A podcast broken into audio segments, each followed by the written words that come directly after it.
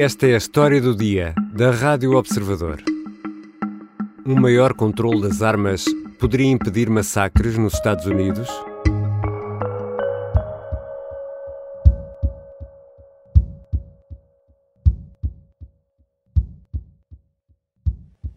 What are we doing? Why are you here? If not to solve a problem as existential as this. This isn't inevitable. These kids weren't unlucky. This only happens in this country and nowhere else.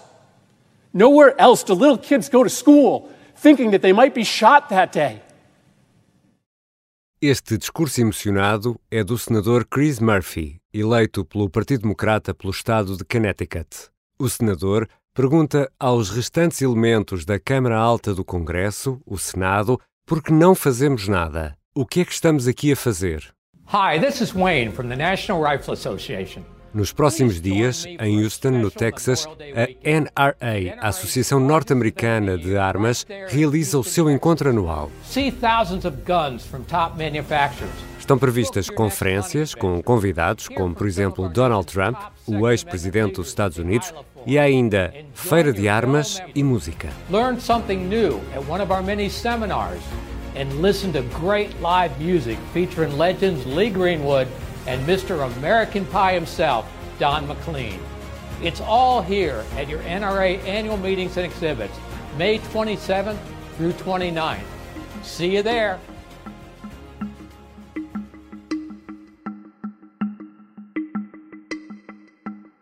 We've just gotten really horrible news from the Texas State Senator Roland Gutierrez that the death toll is now has now risen to 21. Um jovem armado de 18 anos entrou numa escola básica em Uvalde, no Texas. Matou 19 crianças, tinham entre 5 e 11 anos e ainda matou duas professoras. O jovem acabaria por ser abatido pela polícia. Terá comprado duas armas automáticas no dia 16 de maio, o dia em que fez 18 anos. Republicanos e democratas discutem há décadas a limitação de acesso ao armamento nos Estados Unidos, mas massacre após massacre, pouco ou nada muda. Hoje vou conversar com a jornalista do Observador, Kátia Bruno.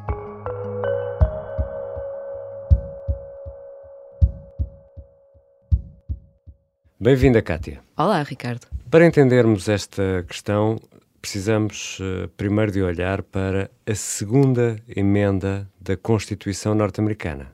Sim, temos de olhar para a Constituição norte-americana, que na segunda emenda diz claramente que para manter uh, um Estado livre, os cidadãos têm direito a ter uh, e a poder transportar consigo armas. E isso está claramente explícito na Constituição. You know, it's getting dangerous out there. The criminals got guns. The honest people should have them, and they are not that expensive at Don's Guns. 119.99 for a 380 automatic, a 45 automatic. Mas estamos a falar de uma norma constitucional adotada no final do século XVIII. Sim, no final do século XVIII e num num contexto em que a democracia americana ainda era muito jovem e, portanto, esta emenda tinha como objetivo que uh, os cidadãos pudessem revoltar contra a tirania de um governo, por exemplo, que não respeitasse uh, as normas da Constituição. Esta uh, segunda emenda faz parte do chamado Bill of Rights, ou seja, aqui uma tradução mais livros, princípios fundadores dos Estados Unidos. Essa também é uma das razões da longevidade dessa norma, dessa segunda emenda? Os norte-americanos têm um, uma grande reverência pela lei fundamental, pela, pela sua Constituição, que é, que é este Bill of Rights, e não há muito apetite para mudar os textos considerados fundadores. Houve poucas um, alterações e emendas ao longo da história um, nos Estados Unidos. Para além disto, temos também aqui o papel do Supremo Tribunal, que faz a interpretação do, do que está escrito na Constituição. Uhum. Um, e em relação a esta segunda emenda, o Supremo tem sido sempre claro de que um, a emenda é clara e os cidadãos têm direito a poder ter as suas próprias armas. É uma frase tão curta e tão clara que uh, leva a essa conclusão. E é também uma questão central naquilo que divide o Partido Democrata e o Partido Republicano. o grande debate é precisamente até onde é que a, a, segurança, o direito à segurança, se impõe demasiado face ao direito à liberdade individual. Um, e esse é um debate em que as linhas têm sido muito claras, em que o Partido Democrata uh, é mais tendencialmente a favor de maior respeito pelo direito à segurança dos cidadãos e, portanto, defende que deve haver mais controlo uh, ao porte de arma, uh, e os republicanos tendencialmente acham que essas restrições são também uma violação da liberdade fundamental dos cidadãos. E este é o, o cerne do debate que continua por resolver. As a nation, we have to ask when, in God's name, are we going to stand up to the gun lobby? When, in God's name, we do what we all know in our gut needs to be done? Joe Biden, o presidente dos Estados Unidos, eleito pelos democratas, fala do lobby das armas, a Associação Norte-Americana de Armas, a NRA, que é, Cátia Bruno, outra personagem essencial nesta história, para percebermos tudo isto. Afinal de contas, que associação é esta? É uma associação uh, antiga, que existe desde o século XIX, mas que uh, assumiu o caráter que conhecemos hoje de, de, força de lobby junto do Congresso um, a partir da década de, de 70 do século XX. E como, como associação de lobby uh, pró-armas, acaba por ter um papel influenciando os congressistas a não restringirem o direito ao porte de arma, através, por exemplo, de notas que atribui aos congressistas consoante as posições que eles têm tomado ao longo do tempo nesta de, matéria. De avaliação? Sim, sim, uma avaliação exatamente igual à que é feita nas escolas, um sistema de hum. A a D, semelhante ao nosso 0 a 5, uhum. um, para identificar que políticos são mais favoráveis à defesa do porte de arma. Esta associação ultimamente uh, tem estado envolvida em muitos escândalos e por isso escândalos de financiamento, escândalos com o seu líder, Wayne LaPierre, e por isso ultimamente a sua influência acaba por eh, já não ser a mesma que, que era antes. Só que isso não tem tido impacto nas políticas. Isto porque têm surgido também outros grupos uh, que acabam por ocupar esse espaço da NRA. Há um grupo que é o Gun Owners of America, a National Association for Gun Rights, uh, e às vezes até grupos um, que defendem que as minorias, como os negros ou os grupos LGBT, têm direito a, a poder usar armas e, e que esses direitos não devem ser limitados de forma nenhuma. E quantas armas são vendidas por ano nos Estados Unidos? Esse número existe? Oficialmente não, porque os Estados Unidos não, não obrigam a que seja feito esse registro junto do governo federal, mas há estimativas. Uh, um grupo, o Small Arms Analytics and Forecasting, usa os dados dos chamados background checks, ou seja, uh, as verificações a que as pessoas têm de submeter para poderem comprar uma arma, provar que não têm doença mental, provar que não têm cadastro, etc.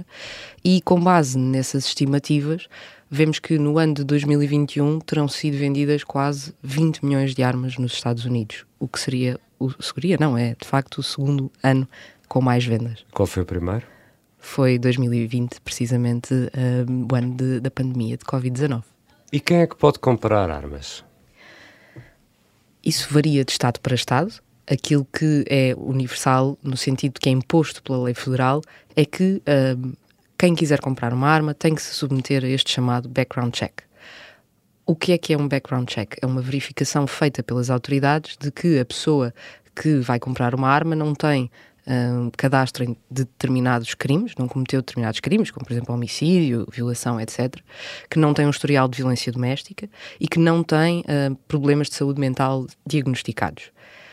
Isto não significa, porém, que não possa haver pessoas com problemas de saúde mental, por exemplo, a adquirirem armas. Não só porque podem os pais, por exemplo, ter armas em casa, como também uh, as próprias pessoas podem comprá-las muitas vezes em locais onde não são obrigados a submeter-se a background checks. Hum. É o caso, por exemplo, das feiras de armas, é o caso da venda em muitos estados um, entre indivíduos e não através de, de uma loja registada.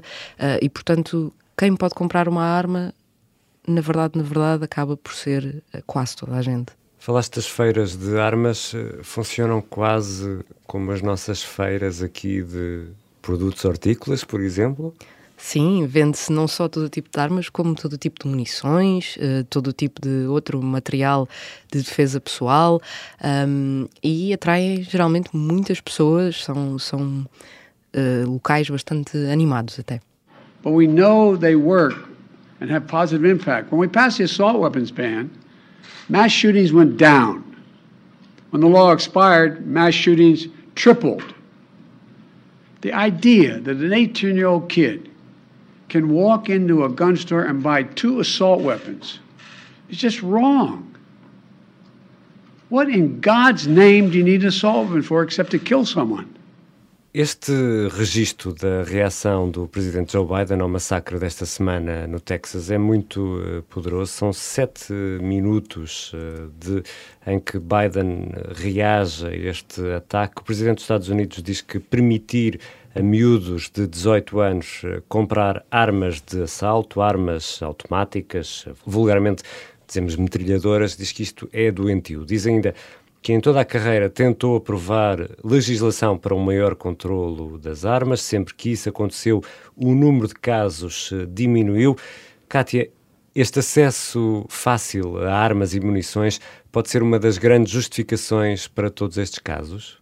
Bom, os vários estudos que são feitos sobre uh, a ligação entre o número de armas disponíveis e o número de, de crimes com armas mostram que um, sempre que há mais armas a circular, há mais crimes cometidos com armas e, portanto, há mais mortes, há mais tiroteios, há mais suicídios, etc. Isso é uma relação evidente. Agora, aquilo que uh, muitas vezes os defensores dos direitos de porte de arma invocam é que uh, um nexo de causalidade não significa correlação uhum. e que não, não é possível provar que, por haver mais armas, há mais crimes, podem ser acasos. E há outro ponto, é que mesmo com, com algumas das restrições que são muitas vezes defendidas um, por alguns congressistas, muitos dos tiroteios que temos assistido poderiam acontecer à mesma, ou seja, muitas das pessoas que acabam por ter acesso a estas armas cumpririam à mesma uh, os critérios necessários para, para as obter. Uh, e, portanto, é difícil dizer taxativamente que é por haver mais armas a circular que há mais crimes com armas.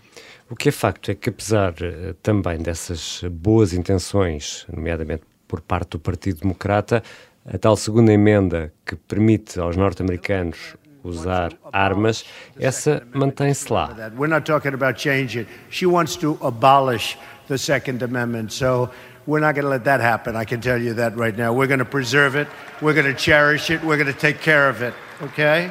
Donald Trump, eh, na campanha contra Hillary Clinton, eh, prometia na convenção precisamente da NRA que iria proteger a segunda emenda e cumpriu, e de resto ele vai estar agora nos próximos dias eh, em Houston, no Texas, nesta nova convenção, na convenção anual da Associação Nacional de Armas Norte-Americana. É assim tão difícil fazer uma alteração nestas eh, emendas da Constituição, Kátia? É, sem dúvida. Por um lado, porque para fazer uma alteração à Constituição só há duas formas de poder avançar com isso nos Estados Unidos. A primeira seria fazer uma nova emenda que corrigisse a, a anterior. Essa emenda teria que ser aprovada por maiorias de dois terços, quer na Câmara dos Representantes, quer no, no Senado, e depois ainda teria que ser ratificada por 38 dos 50 Estados. Portanto, logo aí seria preciso um consenso político. Uh, sim, e, e, teria que haver um consenso político enorme. Há outra opção, um, que é de uh, fazer uma convenção constitucional, onde dois terços dos congressos estaduais teriam que pedir essa convenção e depois teriam que propor novas emendas que teriam que ter mais uma vez um consenso de três quartos dos estados. E ainda há um pormenor, é que nunca existiu nenhum tipo de convenção deste género nos Estados Unidos, seria a primeira vez na história. E imaginando que, mesmo que houvesse esta vontade política e fosse uhum. possível reunir estas condições, há a, questão de que isso provavelmente não seria popular um, para a maior parte dos norte-americanos, independentemente daquilo que pensam sobre uh, as armas, a ideia de alterar um princípio constitucional por isso quando poderia haver outras medidas intermédias adotadas, é visto como muito inaceitável, até porque eh, a Constituição é, é vista como uh, o garante da, da liberdade uhum. e esta questão da, da liberdade e, e, do direito individual de cada um tomar uma escolha é muito importante para os norte-americanos. E no Senado, os líderes das duas bancadas uh, falaram no assunto. Chuck Schumer, o, pelos democratas, acusou o que chama de colegas republicanos, de estarem de mãos dadas com o lobby das armas. Maybe that thought, putting yourself in the shoes of these parents instead of in the arms of the NRA, might let you wriggle free from the vice like grip of the NRA might free you to act on even a simple measure. Mitch McConnell, o líder da bancada republicana, não respondeu, limitou-se a lamentar o que aconteceu no Texas. We pray fervently that in the midst of this nightmare of grief, our Heavenly Father will make manifest to those families His promise in Psalm 34 that the Lord is near to the brokenhearted.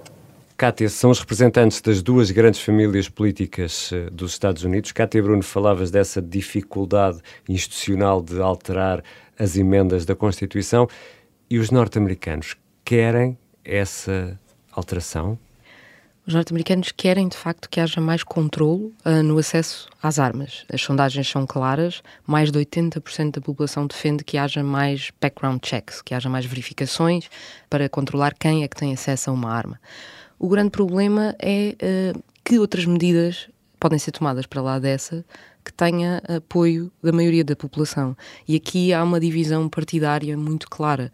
Quando nós olhamos para, para os dados do, do Pew Research Center, que faz estudos uh, da opinião, 80% dos democratas, dos eleitores que se dizem democratas, acham, por exemplo, que uma das medidas a, a, adotar seria a criação de uma base de dados federal onde se registasse quem tem armas, aonde, um, e, e, perceber claramente onde estão as armas e quem é que tem acesso a elas a maior parte dos republicanos é contra uma medida destas.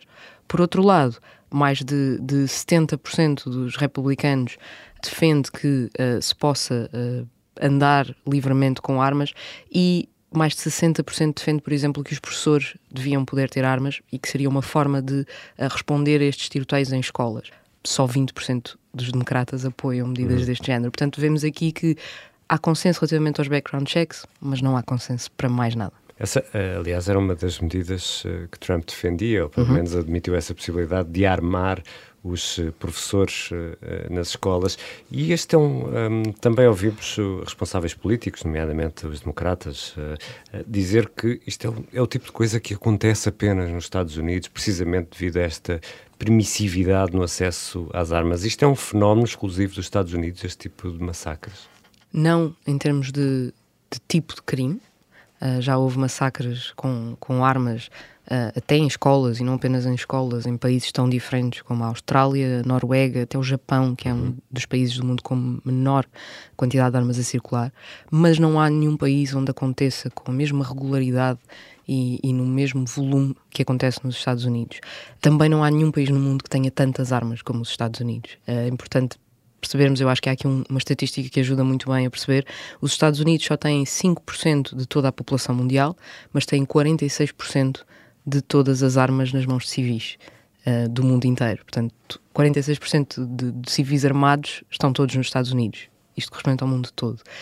Já para não falar que uh, é o país onde tem acontecido mais tiroteios como este que assistimos agora em escolas, uh, com um ritmo que tem sido tendencialmente, uh, progressivamente, tem vindo progressivamente a aumentar.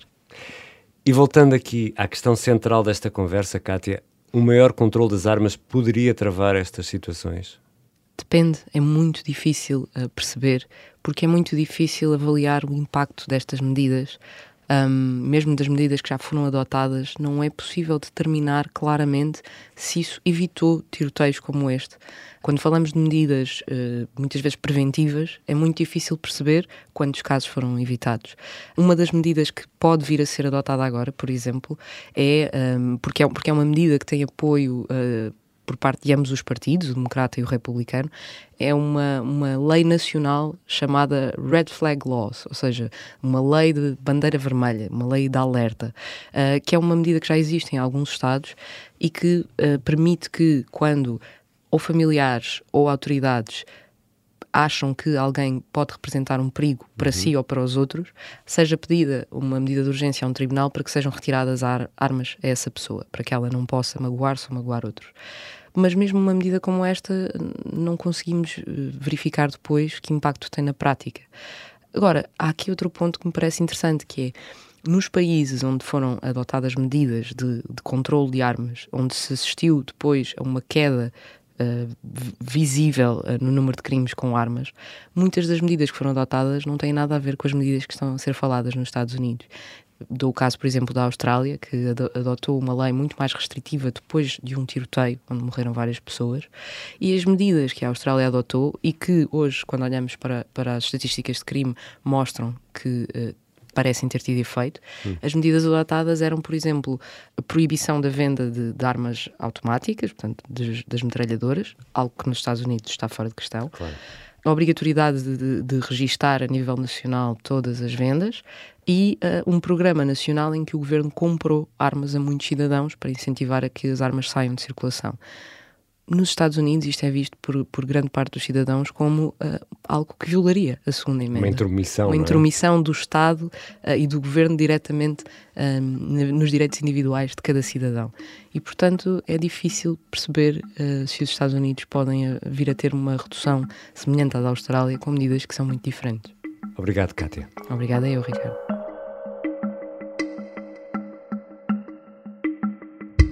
Kátia Bruno é jornalista de internacional do Observador e tem sido presença assídua aqui na História do Dia.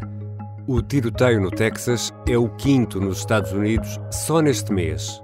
Na memória dos norte-americanos está uma situação muito semelhante. Há quase 10 anos, na escola de Sandy Hook, no estado do Connecticut, o mesmo do senador que ouvimos no início, Adam Lanza, de 20 anos, matou a mãe e depois seguiu para a escola onde matou 20 crianças e 6 adultos.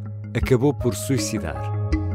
Quase 10 anos depois, esta semana, Salvador Ramos terá comprado armas idênticas àquelas que foram usadas por Lanza. Disparou contra a avó e depois matou 19 crianças. Tinham entre 5 e 11 anos. Esta foi a história do dia a sonoplastia é da Beatriz Martel Garcia.